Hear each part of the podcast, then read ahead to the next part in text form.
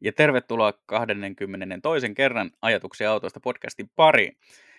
Kanssani tätä jo jatkuvaa luonteiseksi showta juontaa Lauri Ahtiainen. Morjesta, morjesta. Ja minä olen tuttuun tapaan Aake Kinnunen. Mites? Tota, tartutaanko heti öö, tätä tota, majavaa hampaista? Hyvä johdanto. Siis joo, oikeasti tota, jos nyt ihan rehellisiä ollaan, niin ää, mä oon puhuttu aika rumasti ja suoria sanoja BMWn nykytilasta tässä podcastissa aikaisemmin. Mua välillä ärsyttää itsekin se, että eikö me muuta keksitä. Mutta sitten kun yritetään ottaa niin kun se rauha ja puhua muusta, ja sitten julkaistaan toi uusi M3 kautta M4, aika vaikea pitää suunsa kiinni. No kyllähän tässä vähän on tämä, että myös firma itse hakee huomiota näillä tota, tempauksillaan, että mun mielestä tässä on menty ehkä siitä, että jos varsinkin tämä niin sanottu kultakausien BMW oli semmoinen niin kuin hiljainen, hiljainen, tasainen varma suorittaja, joka ei vetänyt ihan hirveästi huomiota itseensä, niin nyt on menty kyllä ehkä jo tänne häirikkökäyttäytymisen puolelle, että katsotaan, että kuinka paljon voi heittää kakkaa seinään ennen kuin opettaja sanoo, että älä viitti. Joo, toi on tosi hyvä summa. Siis tota, jos tämän M3 tai M4, eli nykytyyliin M3 sedan ja M4 kupee, mutta muuten sama auto, niin kuvat ei ole tullut vastaan, niin ylivoimaisesti eniten huomioonhan tässä autossa vie tämä maski, joka on nelossarjan kupeessa aiemmin esitelty tämä majava hammasmalli, eli munuaiset ulottuu nytten etupuskurin alahuulesta tonne BMW-logon tasolle. Ne on koko keulan korkuset. Ja, mutta tota, ja se on totta kai niin kuin se, mikä vie pää huomioon. Ne on niin kuin valtavan kokoiset ja ne näyttää niin kuin päälle liimatulta. Mutta tota, tästä oli, somessa on ollut tosi paljon keskustelua. Ja ää, niin itse asiassa, anteeksi, se pitää vielä sanoa, että tosiaan kolmossarja, joka perusmallina on totta kai ihan vähän semmoinen äh, hätäisen, vähän niin kuin leksusmaisen olonen, joskin nykyleksus taitaa olla jo taitavampi. Mutta vähän semmoinen takavuosien leksusmainen niin kuin yliyrittäminen paistaa kolmossarjan detaileissa, mutta mittasuhteeltaan tällaiseltaan aivan hyvän näköinen, tunnistaa BMWksi kaikin puolin. Niin tämä nelos, nelossarjan Majavamaskin keula on siirretty myös nyt M3-malliin. Eli kuten myös väistyvän sukupolven M3 ja vielä itse asiassa E90-korin M3, eli tässä V8, Vapari V8 varustetussa mallissa, niin M3 saa kupe-version keulan. Ja, ja se on tehty nytkin. Niin tämä lopputulos on, miten mä sanoisin, se on tosi sekamelskainen mun mielestä, kun, kun, niin kun se kolmossarjan perusilme on aika hyvä ja toimiva. Sitten siitä tehdään nelossarja, jolla ne, tottakin kun kori muuttuu sedanista kupeiksi, niin aika moni asia muuttuu, mutta tietyt perusmittasuhteet pysyy samana. Ja sitten sen päälle pakataan aggressio tuolla hurjalla maskilla. Ja saadaan nelossarja. Nelossarjassa on muitakin ongelmia, kuten tämän BMW Nikonsen Hofmeister Kinkin skippaus. Eli tässä on nyt hyvin Mustang tai Nissan GTR-mäinen ikkunalinja. Sitten siinä on Mersun C-sarjan tyylinen pyöreä taka, niin kuin takapyörän päältä tuo kylki on tosi pyöreä, täysin pokkaukseton, mikä toimii Mersussa, mutta sitten se on muita pokkauksia. Eli se, se perus nelossarjakin on semmoinen niin kuin eri tyylisuuntien ja viivojen tällaisten ketjukolari, se ei ole koherentti. Ja tämä ilmeisesti johtuu, ainakin mitä jotkut analysoivat, oli se, että kun tässä on tullut muotoilujohtajavaihdoksia vastaavia Bemarilla, niin joku on ja halunnut viime hetkellä jättää jälkensä. Eli nelossarjan kupeen perusmalli on tehty paljon räväkämmäksi ja aggressiivisemmaksi suht viime hetkellä.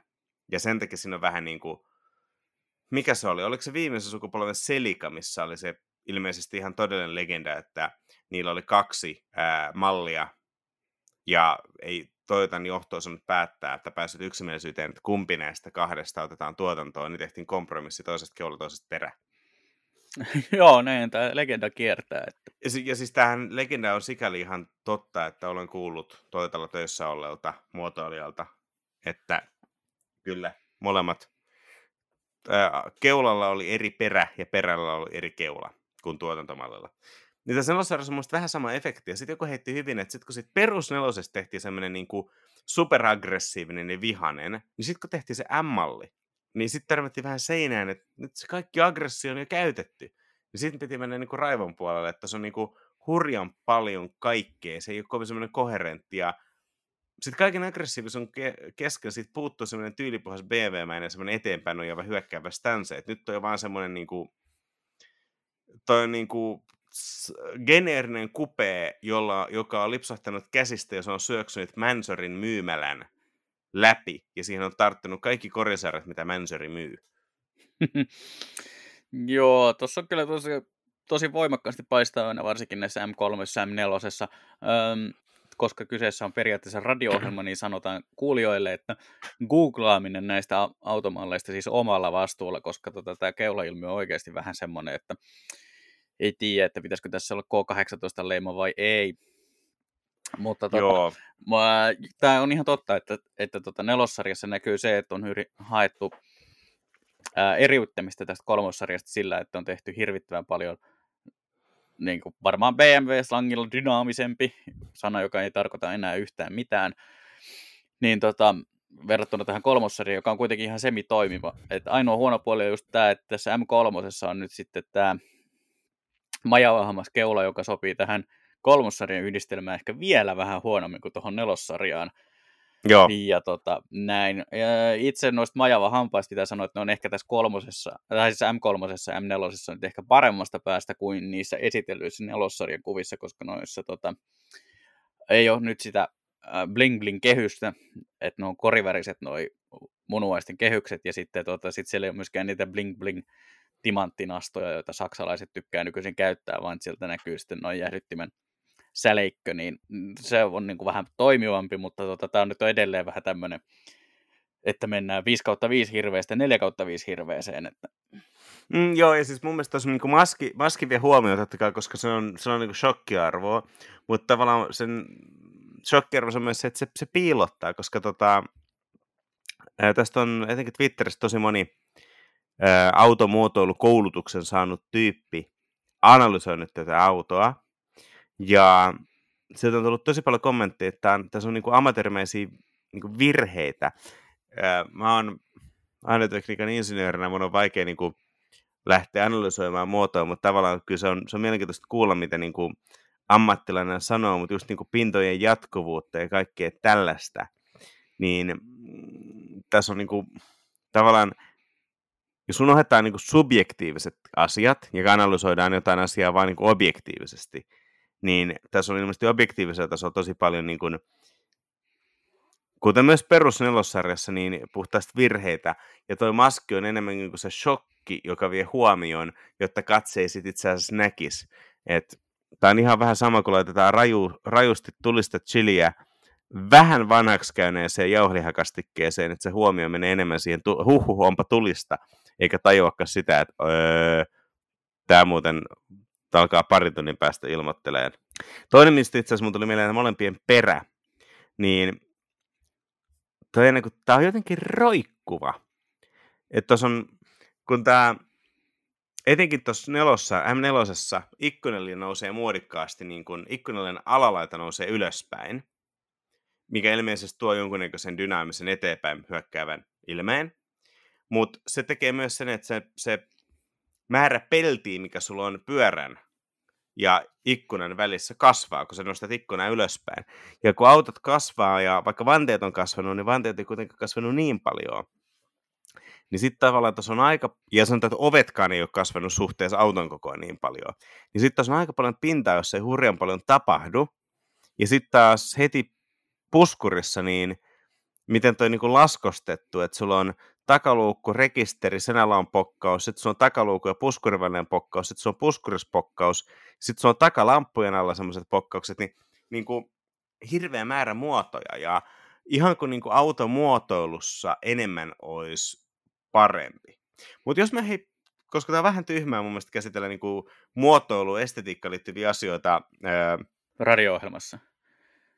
No sanoit sen aika hyviä suoraan, niin. joo. Ja mun niin. mielestä ehkä olisi hyvä huomata tässä kohtaa se, että meistä ei kumpikaan ole automuotoilija, mutta olemme ihan näillä näppylyillä pyytämässä ihan oikeita automuotoilijaa haastatteluun tähän showhun, että kaikki vihainen palaute estetiikoilta, niin odottakaa vielä muutama jakso. Joo, mutta tota, mun mielestä ehkä vielä joksenkin hälyttävämpi havainto oli se, mitä sä sanoit just ennen tuota lähetyksen aloittamista. Tämä liittyy nimittäin uuden M3 ja M4 tekniikkaan. Miten mieltä saat siitä? No en mä ihan hirveästi jaksanut katsoa, kun ei mua hirveästi napannut.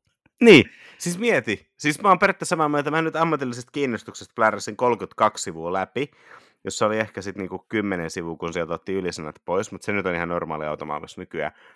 Mutta tota, tämä on mun mielestä sikäli hälyttävää, että tämmöinen niin kuin, ei mä, kolmossarjan Bemari voi sanoa ihan hyvin tavalliseksi autoksi. Tavallisesta autosta niin kuin ärsytetty tehoversio, minkä suorituskyky on aivan niin kuin perus 911 Carrera Carrera S haastavalla tasolla, niin tämä on niin kuin aika lähellä just sitä autoa, mistä mä oon kiinnostunut. Ja esimerkiksi niin kuin kaikki vanhat M3 on ihan, no mä en ole E90 tai mitään E9 niin kuin, mm. perustavaa sarjaa ajanut, mutta kaikki muut sukupolvi on ajanut, niin tykkään tosi paljon.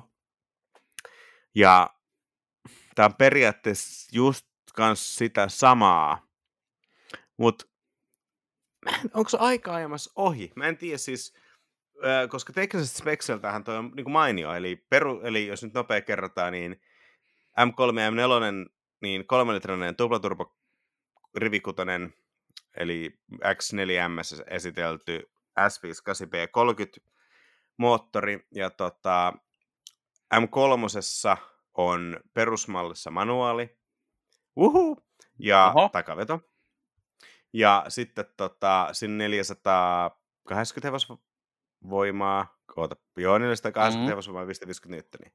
Sitten jokaisen näistä malleista saa, eli M3 tai M4 saa myös competition-versiona, jossa sitten vaihteisto vaihtuu kahdeksanportaiseksi ZF, eli ei, ei ole näitä duplakytket niin edeltäjässä. Ja tehot nousee 510 hevosvoimaa. Ja tämä 510 heppainen M- äh, competition-malli on siis aina automaatti. Ja joskus ensi vuoden puolella tämän saa optiona myös X-Drive takavedolla, X-Drive nelivedolla. Ja, ja tämä on samanlainen systeemi kuin M5, eli tämän saa nappia painamalla kytkettyä takavetoseksi. Ja tämä on semmoinen, mitä mä ei voi mun mielestä arvostella liikaa ennen kuin on ajanut, mutta tota, tämä on mun mielestä mielenkiintoinen ongelma, koska kyllähän e-, edellisen M3 isoimpi ongelma oli se, että sen vetopito ei riittänyt.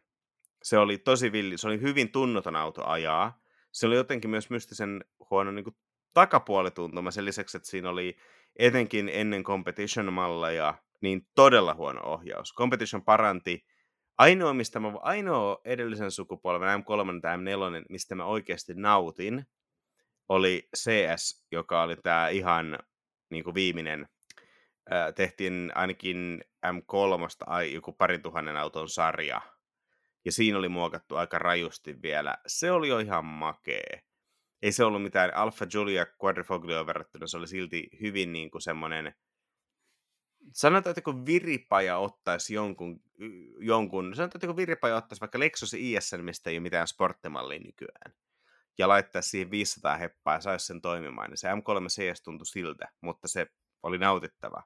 Siinä missä perus M3 ja M4, niin mä en kyllä ikinä nauttinut. Siis joo, toki kiva, joo, polttaa kumia 5-60 vauhdissa suoralla, mutta kun sä tajuat sen taustapeilistä, niin se ei ole mun käsitys niinku kivasta. Joo, siinä oli vähän se, mä ajoin sitä tosi lyhyesti sitä, sitä versiota, ja tota, mutta siinä oli jotenkin se, että... Hetki, ne... otas, ota. Ajot sä, ajothan sä sitä, sä ajot keltaista M3 sedania. Joo, joo, joo. Mä ajoin se oli, lyhyesti. Joo, se oli competition jo, se oli fiksattu. Aa, niin okei. Okay. Joo, se oli kokenut massiivisia parannuksia, mutta se oli silti, ää, ajeltiin siis ää, moottorin M3 30 vuotta juttuun. Meillä oli E30 M3 Sesotto, 3 litrainen E46 kupee, sitten oli tota, E46 manuaali ja sitten oli tämä valitettavasti E90 ehti, ehti mennä kaupaksi, mikä oli sovittu, niin sitten meillä oli, se jouduttiin skippaamaan ja sitten oli tosiaan M3 Competition Sedani, tätä edeltävää sukupolvea. Mutta joo, sori, keskeytin taas. Ei, hyvä täsmennys, koska mä, öö, sanotaanko niin, että sen kylmäksi jättäneen ajokokemuksen perusteella olisi luullut perusmalliksi näin niin kuin Hatarin muistikuvien perusteella, mutta se oli tosiaan vähän semmoinen kuumottava yhdistelmä, että tiesi, että oikean jalan alla on kohtuullinen määrä tehoa, mutta kun mikään ei oikein tunnu missään, niin sitten oli vähän semmoinen, että no ei sitä ihan hirveästi viitti käyttää, kun ei ole ihan täyttä varmuutta, että mitähän siellä mahtaa tapahtua. Että paljon enemmän oli kotonaan just näissä E30, E36, E46 M3. Ai vitsi, se E30 oli aivan törkeä makea. Mä oon joskus kuullut niin kuin, siitä, että onko se sitten niin makea, että kun ei se niin tehottaa tälleen. Tässä syksyllä oli jotkut, siinä oli jotkut, olisiko ollut 7, ehkä 18 vanteet, siinä oli muistin BBSR ja aika isot, mutta siinä ei ollut mitkään niin kuin, eeppisen hyvät renkaat pidoltaan. Se oli tosi makea balanssi. Öö, mun mielestä oli ihan riittävän tehokas ottaen huomioon, kun ajettiin Suomessa. 80 tiellä pystyi oikeasti pitää hauskaa. Ei se nyt mikään niin nykymittapuul raketti ole, mutta se oli niin kuin, se balanssi, öö, se koneen reagointi, ne äänet. Se oli tosi eheä, upea paketti. Samoin E36, tosi makea, E46, en mä tiedä, onko E46 välttämättä, onko se edes parempi ajaa, mutta toki E46 on se, että se on niin järkyttävän upean näköinen ja se sisusta on törkeän hieno. Tai siis se, että miten E46 sisusta on ikääntynyt. Mm. Niin ne, ne hyppäsi vähän eelle. Mä käytännössä se, onko se mikä se oli, oliko se F82 toi edellinen M3, niin alkaa unohtua jo nämä koodit. Mutta tota, äh, niin, joo, F, joo, F82, F83, niin tota, miten sanois, se tuntui siltä, että sä ajaisit sillä jollain kolmiolääkkeellä, että sun niinku aistit turrutetaan. Joo, joo, aika semmoinen paikallispuudutettu fiilis. Joo, mikä on tosi outo. Mutta tota, ja se konehan oli, edeltävän kolmenmetrin tuplaturbo oli tosi piikikäs. Se oli kyllä tavallaan upea, miten se heräsi ihan järjettömällä raivolla. Että ihan kun se kiertäisi johonkin kolmeen tonniin, ja sitten se muistaa, että sillä on kaksi turboa, ja sitten ne lyödään välittömästi täydellä raivolla. Mutta se oli takavetoisessa autossa tosi paha, kun tavallaan puuttu semmoinen lineaarisuus. Mutta toi, mitä XL ja MS oli jo tuo uusi S58B30-moottori, niin se oli ihan, siis tää on hankala, valitettavasti sanoa, että se oli ihan makea. Ei se ollut mikään niinku taivaallinen, mutta se teki kaikki semmoista asiat niinku, niinku pitää. Se veti hienosti, se veti lineaarisesti, reagoi hyvin. Se kuulosti makealta, edeltävähän ei, edeltävä kuulosti joltain pakoputkiviritteiseltä dieseliltä, joka on päässyt ylikierroksille. Niin tota, ja siis vielä tähän nykyiseen, niin, tai tähän uuteen, niin nykyinen M5 on oikeasti aika makea. Edeltävä, eli F10-korin viitossarja on ehkä huonoimpia autoja, niin kuin kalliita autoja, mitä mä oon ikinä ajanut. Ja onhan se nopea, mutta ei se, se ei ole niin kuin hiottu. Mutta jos nykyinen M5 antaa jotain kuvaa, niin kyllä tämä voi olla aika hyvä. Ehkä mua huolestuttaa vähän se, että kun samasta autosta tehdään takaveto ja neliveto, niin onko noilla tarpeeksi resursseja hioa molemmista älyttömän hyvät ajaa, vai joutuuko toinen uhrautumaan toisen alla? Mm. En tiedä, mielenkiintoista nähdä. Joo, se on hyvä kysymys. Ja tuota, toinen on tämä, että tuota, nämä BMW julkaisevat pressikuvat myös tätä sisältä, niin tota, huh. Niin, toki nyt kannattaa muistaa pressikuvissa, niin pahinhan on, kun ne julkais... Tämä on mun mielestä niin kuin, kanssa ihan älytöntä nykyään, kun tota, julkaistaan uusi M3, julkaistaan uusi M3 Competition, ja sitten julkaistaan samalla ää, BMW, onko tämä M-Performance komponent, niin kuin osia, mm. jolla voi virittää tätä niin kuin visuaalisesti. Niin siis tämän, kun tätä yhteistä julkaisua, jossa julkistettiin siis M3, M3 Competition, M4 ja M4 Competition ja kaikkiin näihin soveltuvat viritysosat, koska jostakin syystä on tullut ilmiselväksi se, että perusmallin, huom, perusmallin M ei mukaan tarpeeksi villi ja raju ja esim. valmis sellaisenaan. Joo. Tämä mun mielestä vähän vesittää sitä, että jos se tulee M3, se on niin käsite. Mutta sitten kun sä, jos, jos niin kuin mä no ei, ei mulla ikinä tämmöistä rahaa ostaa uutena, mutta jos mä sanon, että mulla tulee M3 koajon, sä kysyt multa, että okei, okay, onko competition?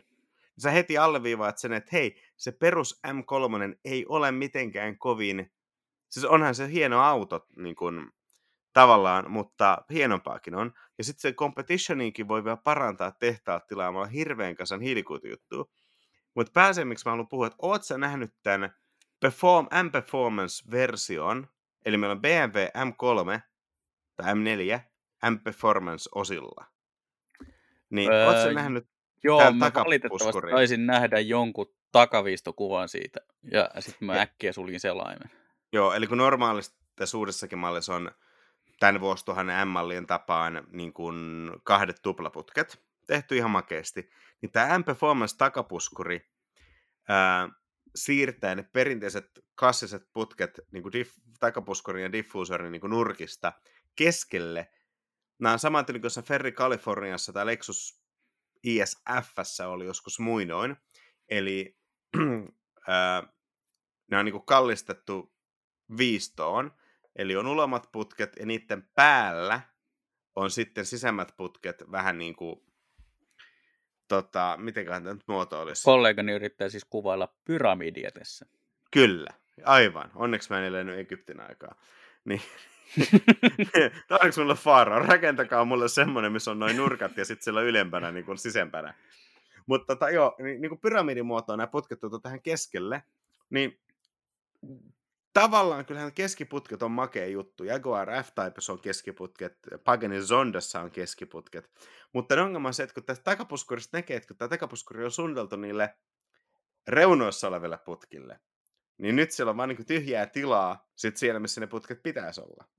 Ja kolmisin tähän tässä on se, että tämä M-Performance-puskuri, niin jos tällä nyt perusmallillakaan olisi mitään niin kuin downforce-maisia elementtejä, niin äh, downforcehan tehdään käytännössä sillä, että kun ilman virtaus kiihtyy, tai kun diffuusorihan on niin semmoinen, että se aine nousee ylöspäin puskuri ulostuloa kohti, se johtuu siitä, että tavallaan auton alle luodaan alipaine sillä, että sen ilman virtausnopeus kiihtyy sen ilman poistuessa auton alta. Ja kun ja se tehdään auton keskelle, sen takia pakoputket periaatteessa kannattaa sijoittaa laitoihin tai jotenkin pois tieltä niin tässä kun nämä pakoputket on tämmöisessä triangelimuodossa keskellä, niin se tavallaan romuttaa tuon diffuusorin kaikki mahdolliset aerodynaamiset ominaisuudet. Eli jos me tehdään M3 Competitioniin M-Performance osa, ja se on pelkkää estetiikkaa, niin kyllähän tässä on jo yhden mallinimen aikana kaksi kertaa sahattu oma oksa aika pahasti. Niin Joo, tämä on ollut muutenkin mielenkiintoista, että B-Marilta on nyt tullut M-mallien yhteydessä heti saman tien M-Performance, ja sitten, tai siis on tullut erikseen Competition, ja sitten on tullut vielä M-Performance-osat, ja sitten varmaan vielä elinkaaren loppupuolella tulee CS. Niin, Joo. ja sitten on vähän semmoinen, että etteikö teet voisi tehdä kerralla valmista. Et mun mielestä vielä nolompaa oli siis, kun M8 tuli, niin kun sitten tuli, ootas nyt, tuli siis tavallinen Ä- ja competition, M8... ja sitten Ootas. tuli vielä kon, Avo ja Avon competition, ja sitten niin, kaikkiin sitten... tuli vielä M-performance-osat. Mutta sitä ennen perusmalli oli vielä M850i, ja sitten tuli M8, M850, M- M8 competition, ja jene jene. Et, joo, mä ymmärtäisin nämä, ja siis ihan mun mielestä okei, että ne tarjoaa tällaisia M-Performance-osia. Nämähän on pääasiassa hiilikuitusomisteita. Ja mikä siinä siis, jos joku haluaa laittaa auto hiilikuituhelmat tai ehkä markkinoiden rumimman takapuskurin, kiva, että on tarjolla. Mutta jos nämä tulisi vaikka kuukauden päästä, niin sitten se olisi niinku enemmän uutinen. Mutta nyt tulee heti, niin samaan aikaan julkaistaan, että hei, uusi kolmonen, siirretään se sivuun, koska ei se ole niin kova juttu. Kun M3 Competition, siirretään se sivuun, kun ei sekään niin kova juttu. Ja sitten M-Performance-osat, ja sitten tajutaan, että hu, apua, nyt näinkin pitää siirtää sivuun, kun ne niin rumia. Tämä on jotenkin tosi, tosi säännö, mutta mä oon tosi mielenkiintoista oikeasti nähdä, että miten tämä auto myy. Koska tota, edellinen käsittääkseni myi varsin hyvin. Ja kyllähän niin kuin, automaailmassa on inertiaa. Että tavallaan mä ymmärrän, että M3 ja M4 myy yhden sukupolven, vaikka se tuote olisi oikeasti, etenkin alkuun, aika keskinkertainen, koska siis valtaosa ostajakunnasta ehkä skippaa sen, että ei ne aja kilpailijoita, vaikka ei ne välttämättä, moni on välttämättä ainoa Alfa Julian Quadrifoglio tai vaikka olisikin, niin uskalla ostaa Alfaa, niin ostaa VM3, koska se on se, on se juttu, se on mm. se nimi. Mutta tavallaan sitten jos sun yksi sukupolvi on pikkasen kehno, ja sitten seuraava sukupolvi näyttää tältä, niin tässä pelataan aika kovilla panoksilla. Joo, kyllä mä luulen, että toi menee ihan ok.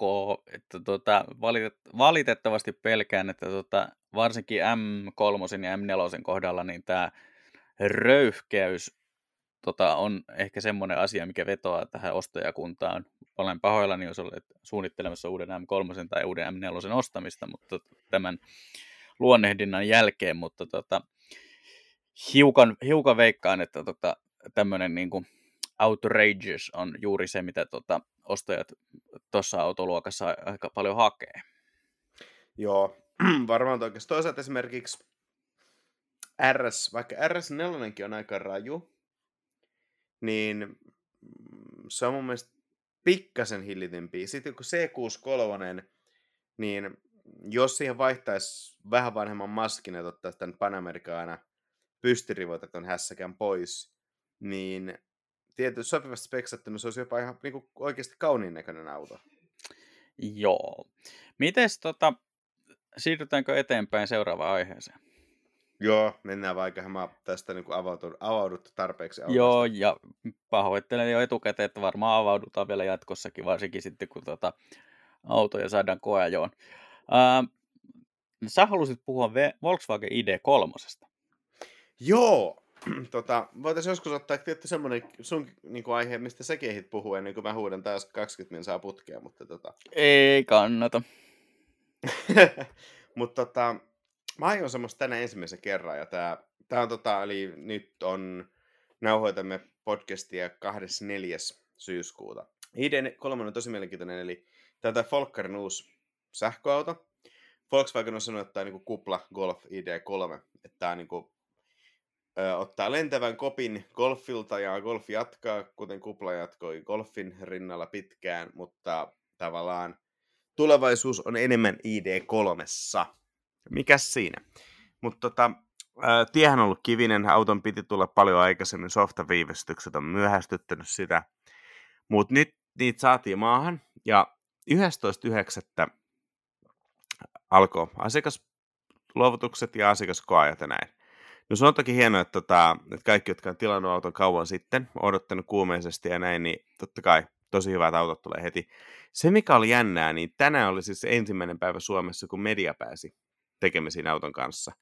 On kysytty ja kysytty ja kysytty ja kysytty koajoon tietenkin, koska totta kai tiedämme, että median uskolliset lukijat ja lukijat on kiinnostuneita autosta, ja totta kai jokainen media haluaa kertoa ensimmäisenä.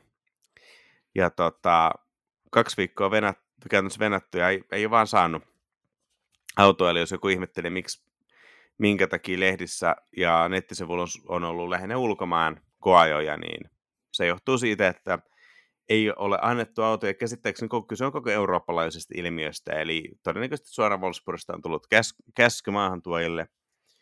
Ja hehän ei tietenkään sitten voi mitään muuta kuin istua niiden autojen päällä.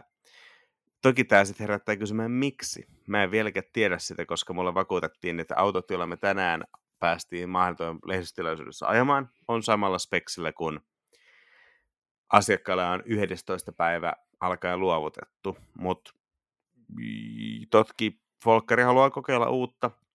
Auto on ollut, niitä on ollut blogeissa aika paljon ja autojen niin kuin yksityiset on käynyt koeamassa ja nettiin, mikä on sinänsä ihan niin kuin, raikas ymmärrettävä uusi tapa julkistaa auto. Mutta se on outoa, että niillä on ollut kuitenkin aika paljon autoja tavallaan melkein niin kuin varastossa. Niin, niin tota, tavallaan tämmöinen median tietoinen sivuuttaminen on ollut ihan mielenkiintoinen uusi, uusi konsepti, mutta toisaalta niin kyllä siinä on vähän se ongelma myös, että mä en muista milloin se ID3 julkaisi, oli viime syksyn Frankfurtti vai? Toissa, um, viime syksyn oli pari, ei ku? Siis, ootas nyt ID3 kolmonen taisi olla. Se oli, se oli tuotantoversio. Se oli Frankus. Onko se viime vuonna? Viime- Se oli viime vuonna Frankfurt, Joo. kyllä. Mutta toki ID, Volkswagen ID-konseptiauto oli ollut jo monta vuotta, mutta käytännössä se niin kuin, Joo, se, Viime- oli, se oli sitten tota Pariisissa, kumpi se nyt oli, 16 vai 17? No jos 19 oli Frankfurt, niin 18 ja 16 oli No Pariisi. 16 Pariisissa se on ollut, eli se on ollut heti, Joo. heti tota, seuraavana syksynä Dieselgatein jälkeen. Totta, niin oli, koska joo, Dieselgate alkoi 2015 syksyllä, ja käytännössä sehän on poikinut tämän nopean, no verrattain nopean siirtymisen sähköaikaan. Volkkerhan on polttanut siinä niin kymmeniä miljardeja, mä en muista, onko se 30 miljardia tällä hetkellä tai jotain se niiden e- sähköautot kehitysbudjetti. Mutta tavallaan kun sitä on niin vuoden vedannut, ja sitten sä näet niitä autoja katukuvassa, jengi käy koajamassa niitä, niin se vähän lössähtää ja siitä olisi varmaan hurjan paljon kerrottavaa, semmoista niin kuin ekstra kivaa kerrottavaa, mikä nyt ei, no mitä nyt ehkä normaalisti autokaajassa ei sanota, mutta nyt kun on niin kova uutuus, niin haluaa kirjoittaa pari juttua lisää, niin, niin mielenkiintoista, että semmoisen tekemiseen vaan lössähtää, kun se auto on tavallaan jo kaksi-kolme viikkoa vanha siinä vaiheessa, kun itse pääsee käsiin, mikä on absurdi, koska auton elinikä on kuitenkin helposti seitsemän vuotta. Eihän se kolmessa viikossa vanhene, mutta tavallaan tämmöisessä somemaailmassa uutisarvo tippuu. Joo, se on ollut erikoinen tota, katsoa tota, julkistusta, että tuossa muutamien muiden automaahan tuojien pihoissa, kun on pyörinyt Vantaalla aika lähellä tota, Volkswagenin tukikohtaa, niin siinä tota, näkee väistämättä tosi paljon näitä ID3, niin sitten on vähän semmoinen, että no siellä se menee, että niin, et, niin. Mutta tämä on mielenkiintoinen siis, sehän on ihan julkinen totuus, että ID3 julkaistiin ilman isoa kasaa ominaisuuksia, joita siihen on luvattu, ja se saa ensi vuoden alussa ison softapäivityksen, jonka, joka tuo, siinä oli jotain heijastusnäyttöön liittyvää sulautettua todellisuutta, eli niin kuin augmented reality ja jotain vastaavaa, mutta se myös korjaa ilmeisesti tosi raju juttuja sit käyttöjärjestelmästä. Ja tällä hetkellä se käyttöjärjestelmän over the air päivitettävyys ei kaiketi ole edes kovin hyvä. Eli tämä iso päivitys vaatii pyörähdyksen auton, auton autolla huoltoon, mikä on toki vähän noloa, mutta voi VV on ollut siitä aika avoin. Jännästi ehkä haluavat hoitaa softapäivitykset tällä hetkellä kertaa vähän julkisemmin. Mutta tota, ää, mä ajoin sitä autoa ihan sanotaan, että parikymmentä kilsaa tänään. En huomannut mitään niin kuin softapäivitysjuttuja, mutta sellaisia jänni juttuja oli, että kun mulla oli turkoosi auto, niin normaalisti on nykyään tottunut, että avaat konepeli, niin moottoritila on korivärissä. Sitä harvemmin on lakattu, mutta se perusväri on sama. Samoin konepelti enää. Ei ole ID3. Kone, moottoritila on täysin harmaa, konepelti on harmaa, ja sitten siinä vaan niin kuin lokasuojiin ja konepeltien reunoissa sisäpuolelle menee semmoinen ohut huntu.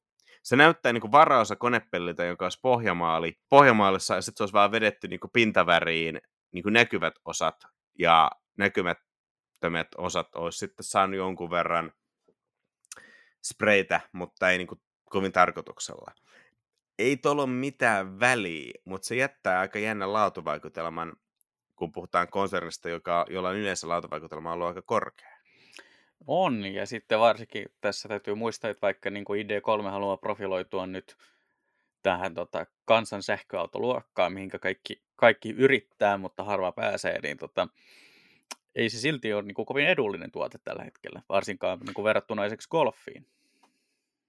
Joo, toki tota, ne on jo julkaissut tämän noin 30 tonnin hintaisen version, mikä tulee Suomessa olemaan, muista se 31 vai 32 tonnia, ja siinä on ilmalämpöpumppu, jota Saksassa ei ole. Saksassa on karvan alle 30. Ää, Hinnan ero on yhtä puhtaasti se, että Suomessa on vähän korkeampi arvonlisävero, ja tietenkin autovero, vaikka se ei sähköautossa paljon olekaan. Mutta onhan se aika pelkistetty. Mutta kyllähän nämä nämä on tässä niin first edition julkaisumalleja, mitä nyt pääsee ajaa, eli niissä on tietty hyvin pienillä vaihteluilla olevat speksit, niin kyllähän niissä huomaa, että on se aika halvalla tehty. Tosi paljon muovia, Ö, ovissa ei ole niin kyynärroji enempää ö, riittänyt verholukangasta, koelauta on tosi pelkistetty, Ö, ratin kytkimet on vaihdettu hipasupintoihin, koska se on, hipasupinta on tavallaan yksi nappi, jossa vaan hipasuelementillä tunnistetaan, mihin kohtaan se kosketus tulee, jolloin säästetään niin kuin monen näpin tuomalta kustannuslisältä. Niin, ja erikoisen mun mielestä oli mittaristo, joka on semmoinen pieni näyttö. Se on saman kokoinen näyttö kuin navigaattorit oli 20 vuotta sitten. Siinä näkyy nopeus, range ja ajoavustimet. Ja sä voit ratin oikean puolen semmoisen liukuhipasupinnalla valita käytännössä, että kuinka paljon se näyttää ajoavustimista vai ja sinne se. Sä et esimerkiksi saa ajotietokonetta mittaristoon. Ja navigaattorikin näkyy mittaristossa vaan niin kuin yserityy, no 2000-luvun alkutyyliin, että siihen tulee nuoli. Sä et saa karttaa. Ja tota, sitten peruskäyttöliittymään tai golfista tuttu, öö, mä en nyt ala vetämään monologia siitä mieli, mie, mun, mun mielipiteestä siitä, mutta sanotaan, että semmoinen niin kuin valmiin tuotteen fiilis, mikä Volkswagen-konserniin yhdistyy, niin se puuttuu tuosta autosta. Ää, mitään varsinaisia bugejeita mun 10 kilometrin koajolla tietenkään tullut, eikä ole saanutkaan tulla. Auto saadaan onneksi moottorin koajoon lähiaikoina. Sitten se levii enemmän, että kannattaa sitten seurata esimerkiksi moottorin, moottorin instatili ja moottorimedia, niin sieltä voi löytyä enemmän ID3, kun mä saan sen käsiini. Mutta tota, tosi mielenkiintoinen niin kuin ilmiö, ja siis to, mä toivon, että tuosta tulee hyvä, koska se perusta on hyvä. Se on ihan hyvä ajaa, ja sen kaikki tämmöiset niin kuin peruselementit on tosi hyviä.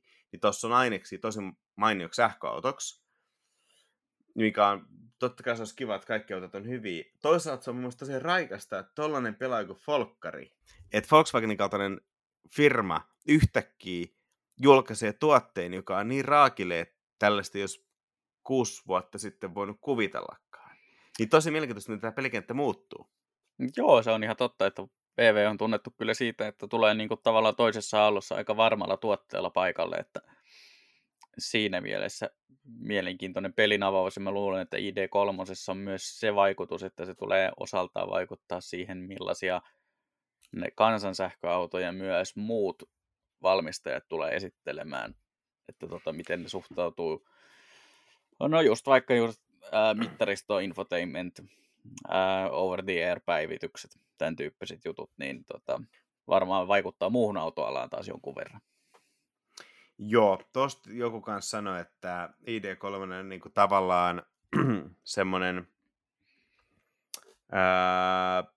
niin case-esimerkki, että jos se otetaan hyvin vastaan eurooppalaisilla markkinoilla, silloin tiedetään, että eurooppalaiset markkinat ovat isossa mittakaavassa valmiita sähköautoihin.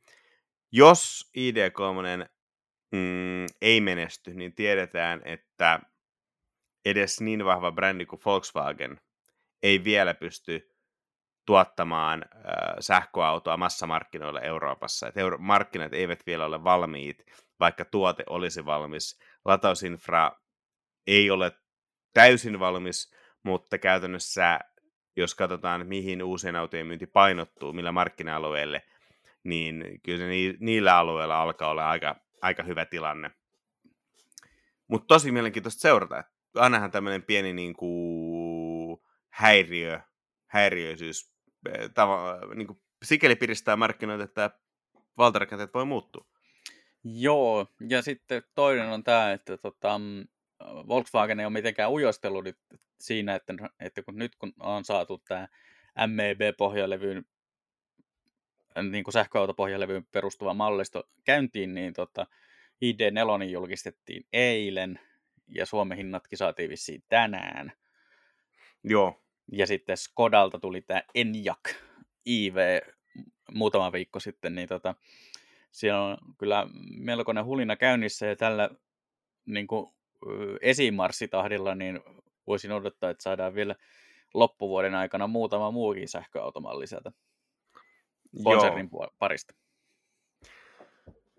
Tota, mielenkiintoista, mielenkiintoista, mutta tota, pitäisikö meidän jatkaa eteenpäin? Puhutaan ID3 lisää sitten, kun se on oikeasti ajettu ja ehkä saatu jotain pientä kokemustakin. Sitten kun renkaat on potkittu. Mitäs me seuraavaksi? No itse asiassa tavallaan toi, mä mainitsin Eneli Kutosen M3 tuossa aikaisemmin, niin mä aloin vähän miettimään sitä, että Eneli Kutonen esiteltiin joskus, olisiko ollut 97, 98, Mm, joo, 98 veikkaisin, mutta... Niin tota, se alkaa olla siinä iässä, että niin kuin Uudenmaan alueella niin siistit een eli kutaset alkaa kääntää päätä. Nämä, niitä näkyy tosi paljon, vähän kuppasena. Just itse asiassa eilen näin Pekosen ulkopuolella. Ihan muistaakseni vanteet myöten vakio kutainen kupee. Oho. Semmoinen se lounge semmoinen champagne-väri. Joo. Niin tota, ihan vakion näköinen siisti, ei, ei siis mitään tuningia tai tällaista. Ja ovet kauttaaltaan alalajasta, pahaskukas, takaluukku kukkii, takakaaret kukkii, helmat vähän kukkii. Sitten näkyy, että tuolla autolla ei ole ilman isoja remontteja montaa vuotta aikaa. Ja se oli vähän silleen, että kun ei, mä oon mitä, 87 syntynyt, niin ei eli kutonen on auto, jonka julkaisun mä muistan. Mä muistan jo sen, muistan kun se on, ne oli niinku uusi. Sen, sen niinku, niinku Ford Sierra on ollut mulle aina niinku vanha auto, koska mä en muista mm. hetkiä, että Sierra olisi ollut uusi. Mut, mut, ja E36 sellainen, että ne oli mun lapsuudessa jo niinku hienoja autoja, mutta vähän niinku vanhoja. Tai se, se oli tuotannossa. Mutta nelikutainen oli se, että se on eka uusi kolmossarja, jonka mä muistan, että tuli myyntiin. Ja se on tosi jännä jotenkin nähdä niitä tällaisessa niin kuin, aika surullisessa kunnossa, että niin kuin, aika vaan meni ohi ja nakerti ja jätti rumat jälkensä. Se on ihan totta ja tota, siinä mielessä niin kuin tuntuu hurjalta. Mä itse kävin tota autokoulun suurimmaksi osaksi Enel Kutosilla. Ja tota, se oli varsin mainio, mainio väline myös ajamisen opetteluun, että kaikki hallintalaitteet oli aika suoraviivaisia ja simppeleitä ja sitten tota liukasradalla niin takaveto oli kyllä ihan, ihan niin kuin huomattavan paljon opettavaisempi kokemus kuin tota, ö, useimmat nelivedot, varsinkin niin kuin esimerkiksi jo harjoittelussa liukkaalla, niin, niin tota, kyllä siinä sai kaasupolkimen kanssa olla tarkkana. Mutta tota, Joo. se oli niin kuin semmoinen ja tota,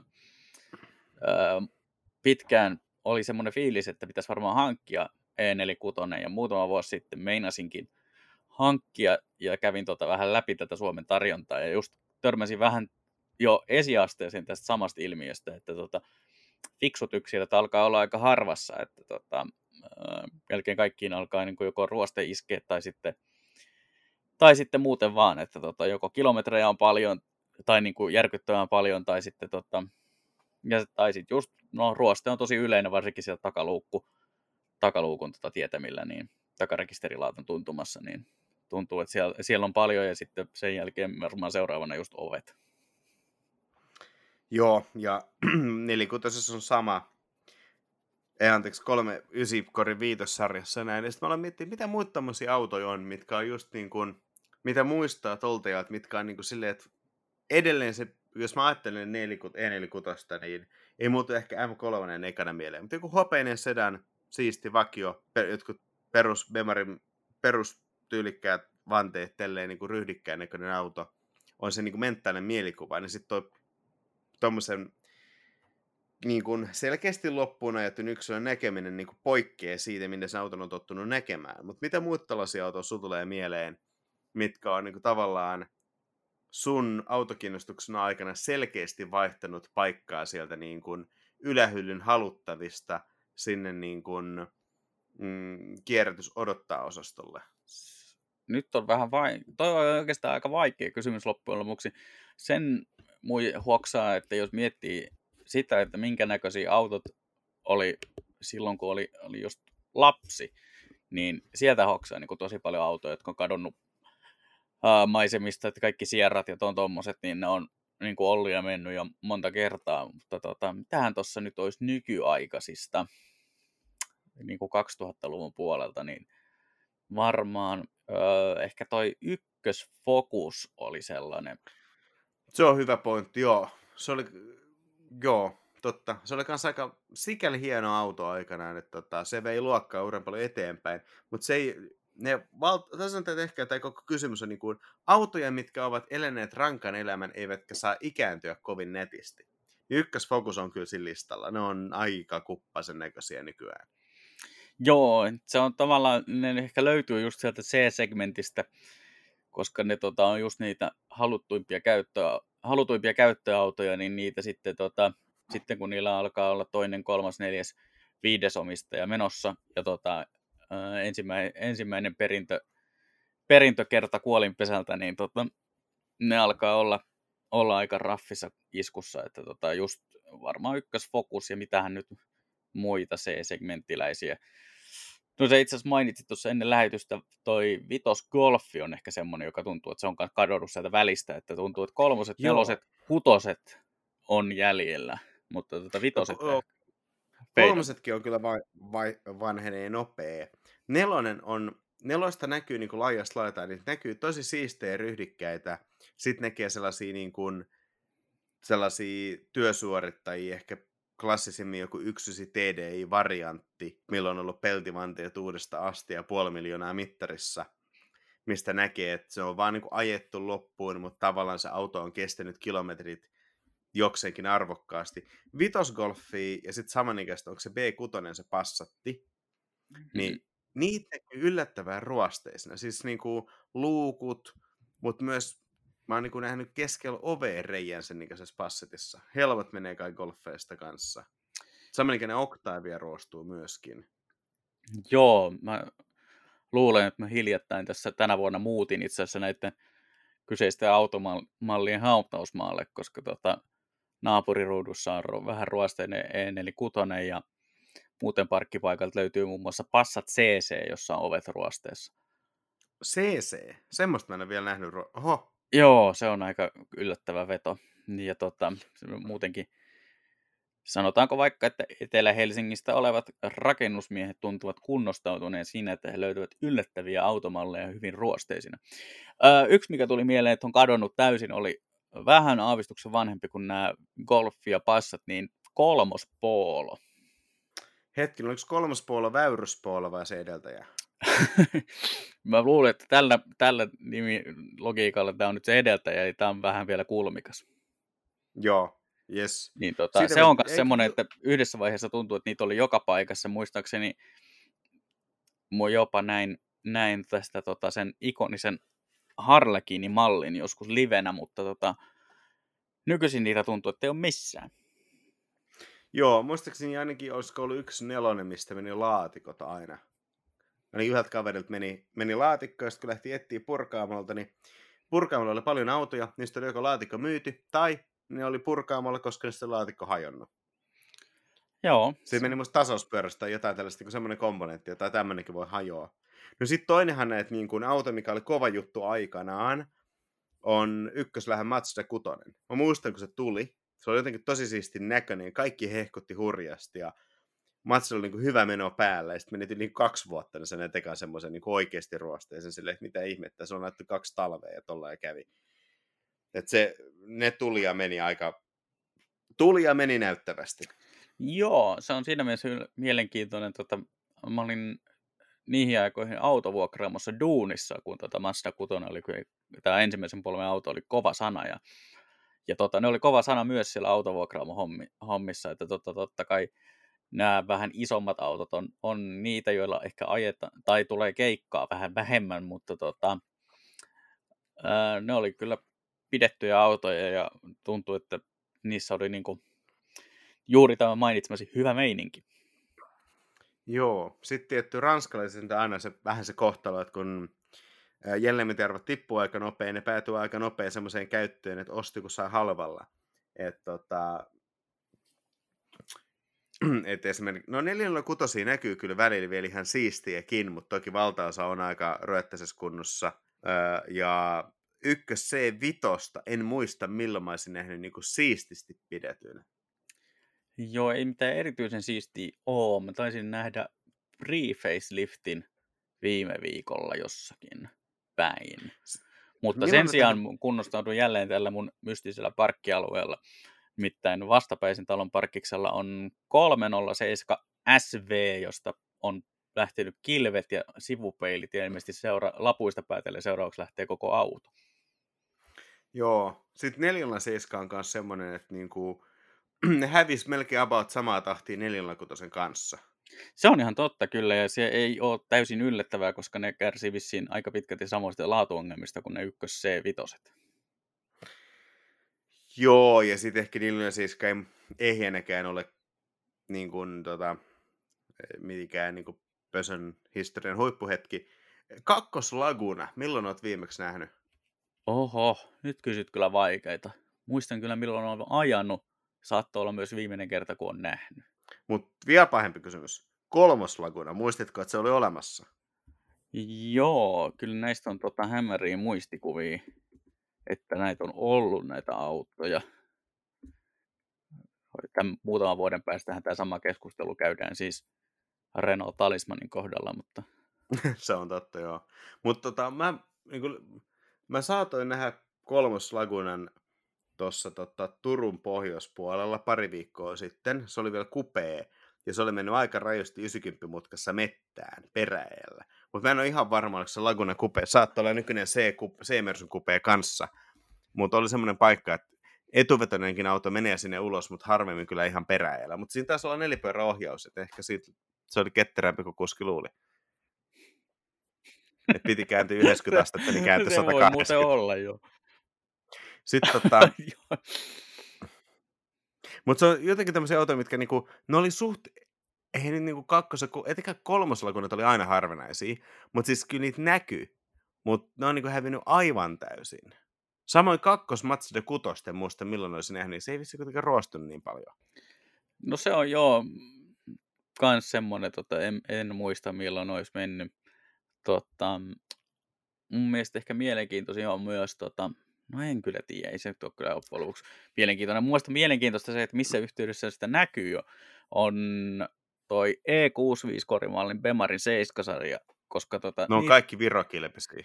No ne on, tuntuu olevan tota ystävillemme Etelä-Helsingissä nämä kyseiset autot, tai sitten vaihtoehtoisesti, niin tota, siellä on hyvin, hyvin, hyvin vahva tota, veippaus kautta tuunin kulttuuri. Joo, se on, joo.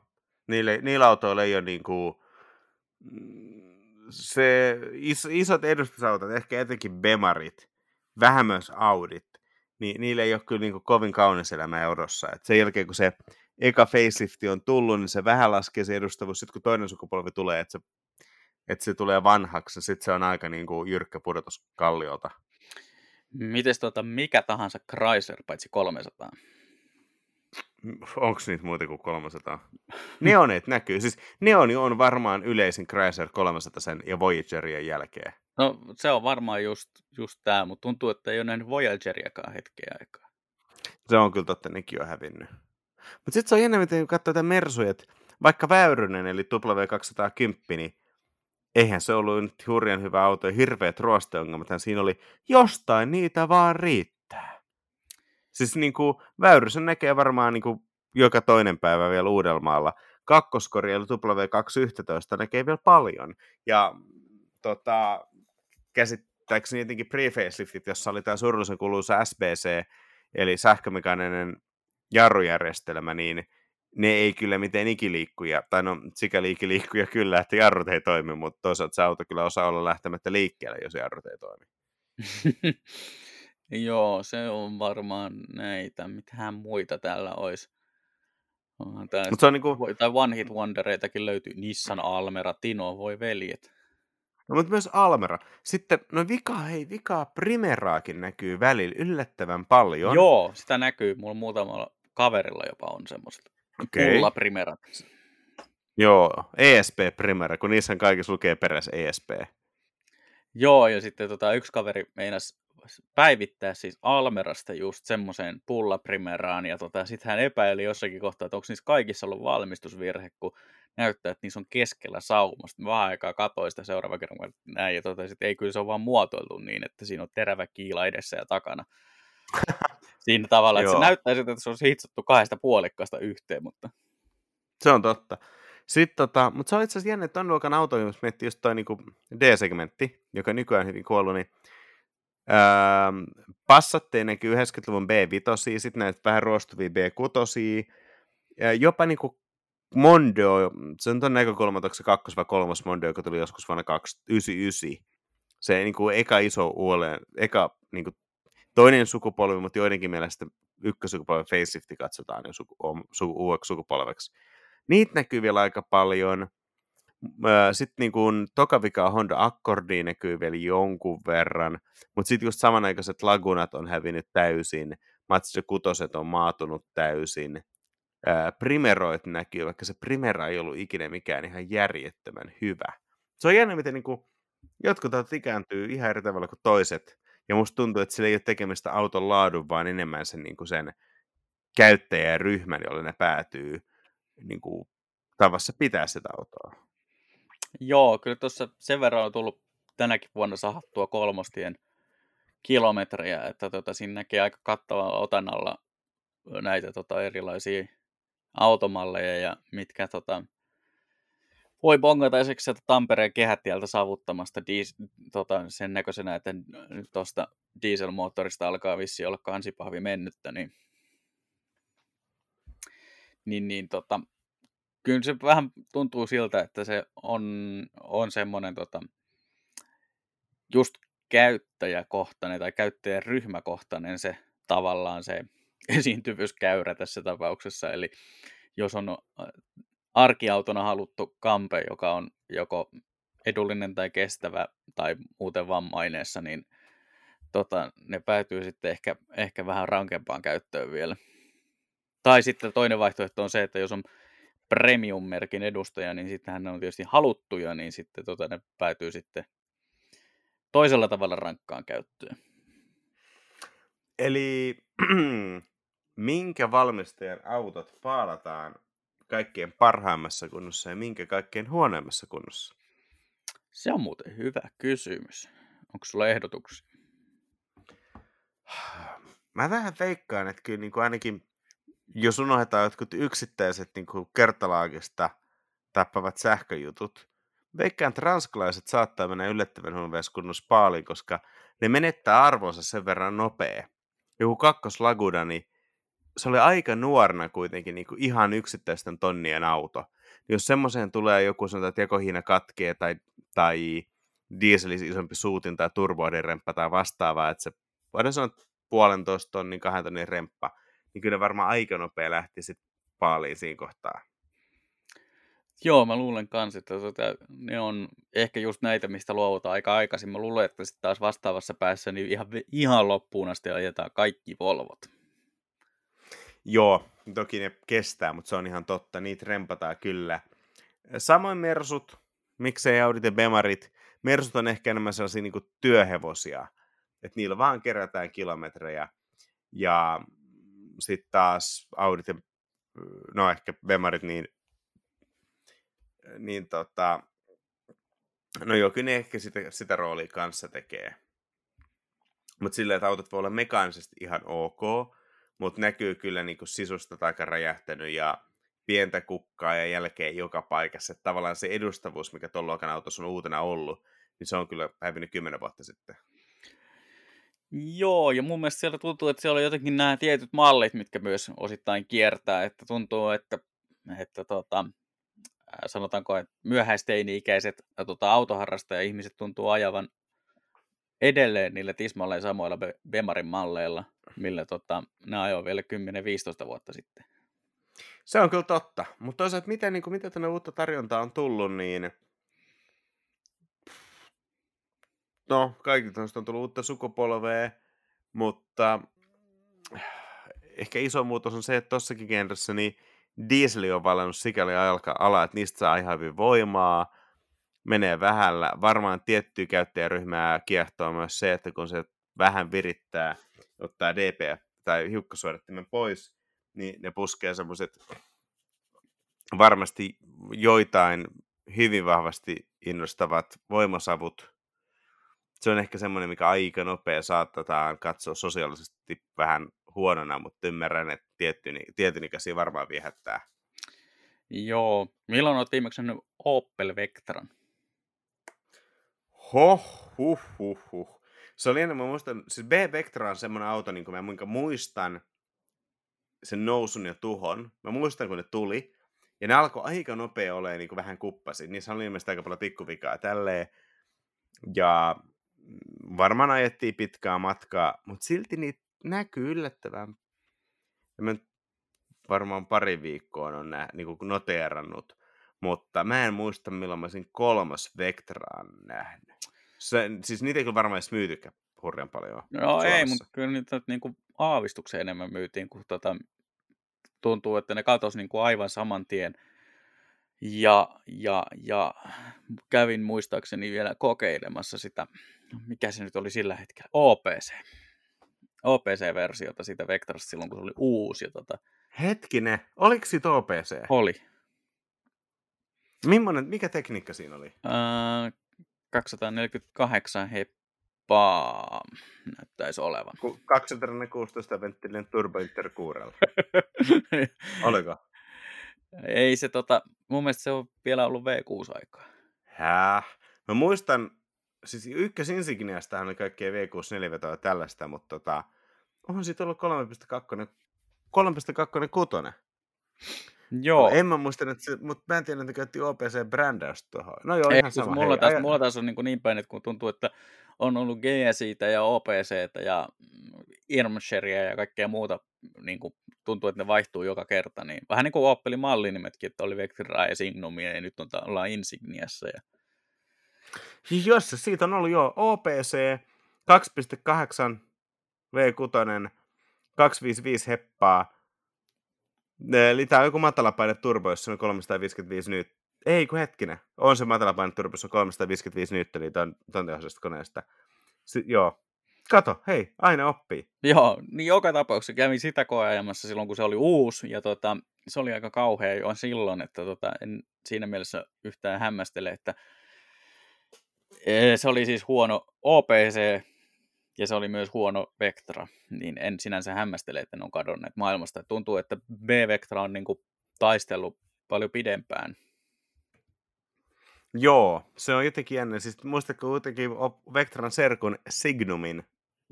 Muistan, sehän jäi tosi, tosi lyhyt ja ikäiseksi. Mutta Signumi saa varmaan ihan suhteettoman paljon julkisuutta, koska sitten oli Top Gearissa erittäin mainio koa, jossa Clarkson ajoi autoa takapenkiltä erilaisten puutarhavälineiden avustuksella. Ja sitten se ajoi auton myös ojaan vahingossa, koska kamerat ei käynyt. Ja sitten ne käsitteli vielä muistaakseni sitä vakuutushakemusta, että kenen, kenellä auto oli ajossa Clarksonilla, missä auton haltija oli törmäyksen aikana takapenkillä, kuka autoa ajoi tapa, törmäyksen aikana Clarkson. Joo, se on ollut tota, semmoinen onnettomuus, että se tota, perusvakuutuskaavakkeen pieni, pieni laatikko kuvailee onnettomuus, niin se ei ole ehkä ihan täysin riittänyt. Mä luulen, että BBC on joutunut lähettää sen kuvanauhan perästä. Että... Joo. Mutta ja tosi mielenkiintoista nähdä, jos pitäisi kuvitella, mitkä tämän päivän autoista tulee olemaan semmoisia niin kuin, tiedätkö, niin kuin, että jos on ikiliikkuja sarjassamme semmoiset niin kuin, mm, vaarin vanhat autot, jotka tulee näyttämään ikuisesti priimalta. Ja musta aika moni Toyota menee tähän sukupolveen. Että sä voit edelleen varmaan nähdä etenkin maakunnissa A-Avensiksen, joka näyttää samalta kuin se näytti vuonna 1997. Mm, Ja sitten on taas ikiliikkui, jotka rapistuu ja rapistuu ja kuppastuu, mutta liikkuu. Ja sitten on näitä autoja, mitkä niinku tulee, painetaan brosyyrit, tuodaan liikkeisiin, esittelyautot myydään alennuksella ja sen jälkeen niitä ei ikinä nähdä. se on aika hyvä luonnehdinta kyllä näistä tota, luokista, mutta tota, näin se vähän, Mikä- vähän menee, että sitten ihan kaikki varmaksi ajetut hitit ei ole varmoja hittejä ja sitten välillä sattuu niinkin päin, että valmistaja tuo jonkun mallia ja epäilee sitä joksikin tota, niche-porukan kultti, kulttijutuksi ja sitten tota, käykin ilmi, että se on seuraava Nissan Qashqai. Niin, siis toi, toi on hyvä Qashqai, kun tuli kukaan ei uskonut sitä mihinkään ja huppista heijaa, olipa muuten Suomen myydyin auto. Itse tuli muuten mieleen näistä autoista, mitkä tuli ja meni. Muistatko Mercedes-Benz CLC? Olinpas muuten unohtanut, että semmoinenkin mallimerkintä tosiaan oli ainakin, mitä, kaksi vuotta. Joo, mutta siis sehän oli tosi halpa keissi, että ne otti sen W203 korin C-sarjan Sportscopen, Mm. ja ne löi siihen 204 korin C-sarjan keulan ja perän, mutta se peräkin lyötiin semmoisella insertillä, joka täytti sen korin, siinä oli semmoinen koko, valo, koko perälevyinen valopaneeli, joka sitten lähti nousemaan niin kuin siipimallisesti ylöspäin nurkissa, kun siinä on semmoinen tuplespoileri takaikkuna, niin kuin Honda C1 tai niin kuin 1 2 CRX tyyliin, niin ne otti sen koko valopaneelin, koko sen insertin, mikä oli korinverinen, ja laitti sitten siihen 204 Mersun C-Mersun tyyliset takavalot, niin siitä niin näki, että et, tämä on tehty niinku halvalla. Sitten ne kai laittoi siihen 204 henkisen version kojalaudastakin. Et se oli hyvin semmoinen niinku, the best or nothing lukee takaluukossa, niin siinä voi kyllä vähän miettiä, että no ei tämä kyllä ainakaan tuo best ole. No se oli tietyssä vaiheessa enemmän sitä nothingia mun mielestä koko, koko tota, tai aika suuri osa Mercedeksen mallistusta, että se on sen jälkeen tsempannut hurjasti. On, mutta, mutta hei, kadonneisiin automalleihin, ja. Land Rover Freelander. Niin mietin vielä, siitä oli vielä Freelander 2.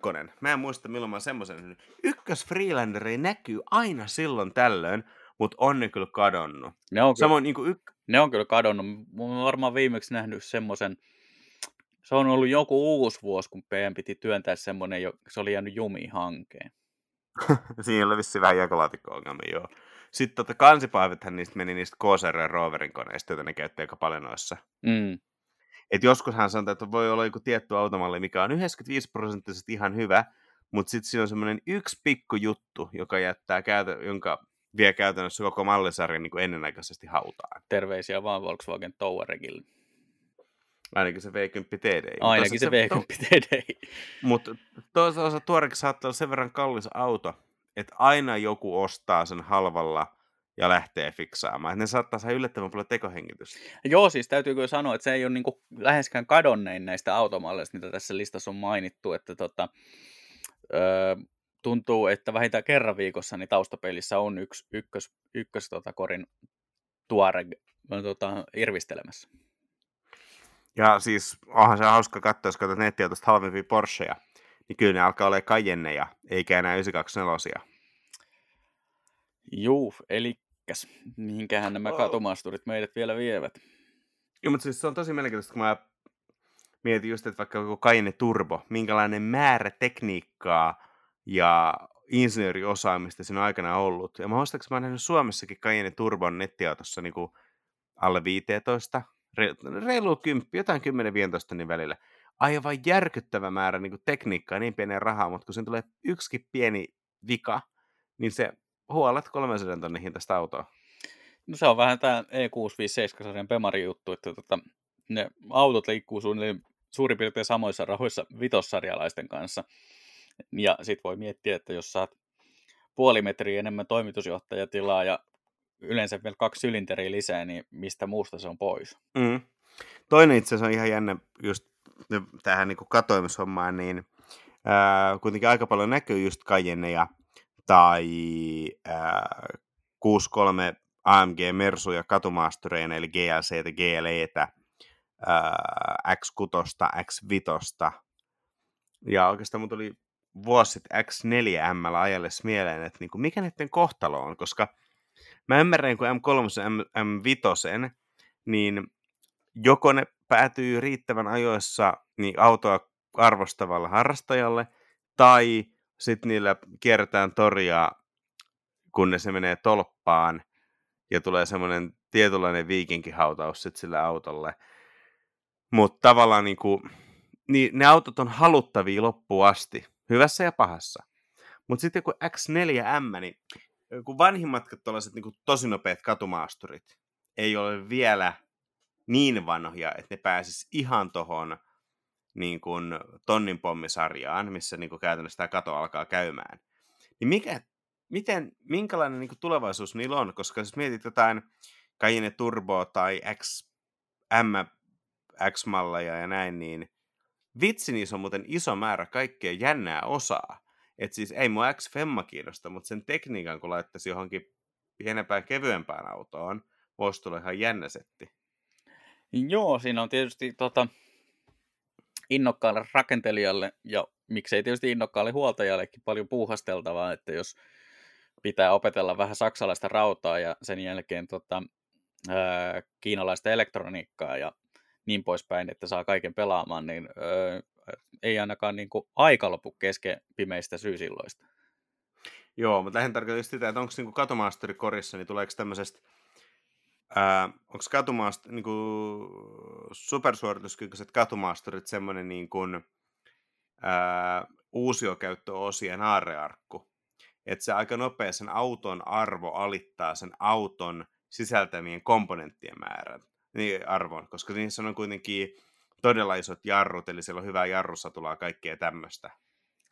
Se voi tietysti olla, mä luulen, että myös siinä kohtaa, kun ruvetaan puhumaan niin kuin noista katumaasturista tonnin pommeina, niin se käyttöarvo, vaikka se on periaatteessa haluttu ja ö, satunnaisesti myös tilava katumaasturi, niin alkaa kuitenkin olla aika heikko, että kun ruvetaan sitten puhua sitä, että tässä olisi tämä tonnipommi, joka vie 12 litraa satasella, niin sitä ehkä nopeasti luovuttaa sen auton, auton tota, vaikka kilpa, kilpatekniikaksi. Onko Jokkiksessa mahdollisesti tulevaisuudessa sarja, missä on X5M ja Cayenne Turboja?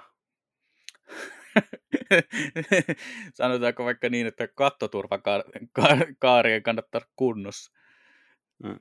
Ei, Mercedes ML. Joo. Mieti. Ne on muuten hävinnyt. Oh, se on varmaan, Mercedes MLstä varmaan kuullut. Ei, kun olisiko huutokauppa keisarissa ollut joku pari vuotta sitten. Mutta siis se on, se on, Mut niinku, se on, on niinku niinku, melkein kadonnut kyllä maan päällä. oh. Ja- Mä kattelin, niitä saa nettiautosta aika halvalla, kun mulla on joku hassu idea, että semmoinen ihan alkupään ML320. Mm. Sitten mä menen Motonettiin ja ostan maastoversio spreitä ja mä teen, teen se itse version The Lost Worldin MListä. Ah, niin Jeff Goldblumit. Joo, mutta kun se oli, no siis joo, paitsi mä tein niinku sen, miten leffassa oli se, niinku, niillä oli muutama erilainen ML320, mitkä oli rakennettu niinku maastokäyttöön, korotettu just puskurit, helmat ja nämä. Yksi oli muistaakseni vähän niin kuin semmoinen itse asiassa X6-mainen sikeli, että siitä oli muistaakseni leikattu niin kuin takaluukku pois, että sitten tuli semmoinen viistoperäinen niin kuin tavallaan pickup-versio, että tavallaan takapenkin taakse lasi se, niin kuin seinä, ja sitten se oli tavaratila niin kuin avoimena. Ja sitten joku oli ihan normaali kattolinja ja näin, niin semmoisen kato kilikallilla mä alat vaan niin maastoväreihin ruosteen päälle ja ajelet pari kesää niin kuin Safari MLnä ja sitten se on siinä. Tiedätkö muuten Dinitrolin ruostesuojaus ää, kotolomassa on ML. Mä en tiedä, mistä mä keksin sen nimen. Väität sä, että tota, äh, kyseessä on ihan puhdas sattuma. No sanotaan, että jos nämä kaksi ML kohtaisi, niin lopputulos olisi varmaan pitkäikäisempi kuin se, että nämä kaksi ML ei kohtaa. Kieltämättä MLS ehkä suurin vaara on se, että joku saapuu Raptorilla paikalle, joka pilaa tämän Jurassic Park-jutun ihan täysin. Ää, mutta tiesitkö, että nettiauton halvin Volkswagen Phaeton on vain 4000 euroa? Joo, toi Phaetoni mun mielestä säättä, koska mä menisin jossain vaiheessa nostaa esiin, että Phaeton on varmaan myös niitä autoja, jotka kokee semmoisen ison auton kohtalon, että dieselillä laitetaan pitkää matkaa, joskus ne on niinku ihan äh, hiekkapöly keulat ja valot sameet ja puskureis jälkiin ja nahkapenkit alkaa pikkasen saumat siinä kuskin sivutuessa repsottaa ja ovenkahvoista on lähtenyt maalit ja tota, kaikkea pikkunöyhtää siellä täällä ja niin kuin, sä tiedät, miten nämä ikääntyy. Ja tämä on sikäli sääli, että mä pääsin käymään Faetonin tehtaalla Dresdenissä, kun se oli vielä tuotannossa. Ja kun siellä on jotain jalopuuparkettia, myös liukuhihna oli parkettia. Se oli tota, ootas, mä no- luin nimittäin viime viikolla tämän jutun, minkä sä olit kirjoittanut sieltä. Ja se oli varmaan... Ja se oli Vaahtera. Ei, Vahtera joo. Vaahtera, joo. Vaahtera parketti, semmoinen kolmikerroksinen lasirakennus, kolmessa kerroksessa ääneti lipuu koreja, ää, ih- ää, tota, asentajat asentaa valkoiset hanskat kädessä niin kuin lähes äänettömästi komponentteja kiinni niihin valmiisiin koreihin. Se oli jotenkin semmoinen tosi juhlava ja arvokkaan oloinen, niin kuin, että vitsi, että tämä autos, niin kuin, nämä autot syntyy niin kuin suuren arvostuksen keskellä. Niin sitten se on jotenkin tosi jännä. Itse asiassa mä menin heti sen reissun jälkeen, lainasin joltain autoliikkeeltä 4.2 V8 Phaetonin ja ajelin sille niin kuin puoli tuntia. Tein jutun niin Phaetonista käytettävä. Se oli tosi makeen tuntunen auto. Ja toki piti katsoa se VV-logon ja sen tietyn niin kuin, käyttöliittymässä olevan passetmaisuuden läpi. Mutta tota, jos yhtään osaa katsoa autoa niin kuin edes puoli milliä pintaa syvemmälle, niin se tuntuu ihan todella, todella arvokkaalta autolta. Joo, kyllähän se tota, toi Bentley-tausta vissiin näkyy aika hyvin, jos tietää, mistä Joo, katsoo. Siis Phaetonihan perustui samaan perusrakenteeseen kuin tuota Flying Spur Continental GT, joka oli eri platformi, mihin Audi A8 perustui. Ja Volkswagenin omassa hierarkiassa Phaetonin platformi oli Audi A8 platformien hienostuneempi. Joo. Tässä vielä näistä selviytyneistä Phaetoneista sen verran, että kyllähän täällä tota, vallitseva moottorityyppi on 3-litrainen V6 TDI, joilla kaikilla on tosi rullattu 200-400 000. Ja sitten tota, sen jälkeen löytyy muutamia yksittäisiä V10 TDIitä, mutta tota, enkä tietysti yl, y, yhtään ihmettele, etteikö niin kuin tuollaisen auton ostaja ole ollut sillä, sillä tavalla, että diesel kyllä kiinnostaa. Joo, siis totta kai varmaan Faaton populaatiosta 95 pinnaa on tuontiautoa Saksasta, jolloin totta kai se dieselin tuonti on ollut fiksu verrattuna W12 tai johonkin muuhun jännään. Täällä olisi kuule 9800 euroa Suomi-auto, 3.0 V6 TDI, niin, ja tota, 260 tonnia ajettu. Ai vitsi, mun tuli just huikea idea. No. Mietippäs. Käydään hakemaan jostain päin maailmaa Continental GT Bentley, mistä on kone levinnyt. Varmaan näitä löytyy. Mm. Swappaa sinne ton 3.0 TDI, koska periaatteessa varmaan, siis eihän tämä nyt niinku helppoa ole etenkin sähköteknisesti, mutta kyllä se varmaan sinne saa menemään, kun se on sama perusta kuin Phaetonissa. Ja sitten sulla on Bentley, joka on aika mukava, lepposa auto, ja tuo 3.0 TDI on sinänsä erinomainen kone sulla on makei Continental GT, millä voi ajaa aivan järjettömän vaivattomasti pitkiä matkoja, ja se menee vielä taloudellisesti. Tämä itse asiassa kuulostaa sellaiselta idealta, että näillä tota, moottoritiesahaamisilla näin korona-aikana niin olen, olen enemmän kuin kiinnostunut. Ja parastahan tässä on se, että Volkswagen-konserni voi lainata tähän autoon myös logon. Mä otan Golfista vaan tunnusperäinen, meillä on Bentley Continental GTD. Se on kyllä, joo. Missähän tämmöinen Got, Got to Diesel tuli mua vastaan itse asiassa hiljattain. Taisi olla tuolla tota, Malmin kartanossa alkuviikosta, olin liikennevaloissa GTDn kanssa ja mietin tätä mallimerkintää. Oliko meillä muuta tähän jaksoon? Musta tuntuu, että tämä alkaa olla aika, tota, no en kyllä voisi sanoa, että eheä paketti, jos me Ei päinvastoin, niin mä ajattelin, että tämä on mennyt jo niin epäkoherentiksi jorinaksi käytettyjen autojen markkinasta, että tota, ehkä on aika päästä kuulijat pahasta ja siirtyä kohti seuraavaa jaksoa. Joo, voitaisiin ehkä tehdä näin.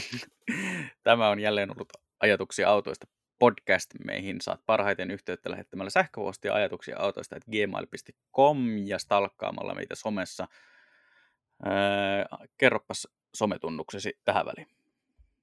Joo, mä löydän Twitteristä ja Instagramista molemmista tunnuksilla at lahtiain, ja Aake löytyy tunnuksilla at mondostik Twitterissä ja at mondostik 3000 Instagramissa. Joo, laittakaa kommentti, jos on mitään ideoita tai toiveita tai vastaavaa, reagoijaan ja kertokaa kaverille, kilauttakaa kaverille. Mitäs näitä muita oli? Uh, subscribeatkaa ja tosiaan kommentoikaa, jättäkää ratingeja erilaisiin podcast-palveluihin ja tosiaan mainitkaa toki kaverille, koska käppyrät ovat nousussa ja nousevat käppyrät tarkoittavat sitä, että käppyrät myös jatkavat nousemista. Ja ihaltavasti sieltä täältä teiltä on tullut myös palautetta ja erilaisia jaksoaihetoiveita, ja ne on toki huomioitu, mutta näitä tehdään sen mukaan, kun ennätetään. Olisiko se siinä? näin. Olisiko se siinä? Hei, kiitoksia paljon kuuntelusta ja seuraavaan kertaan. Kiitoksia ja kuulemiin.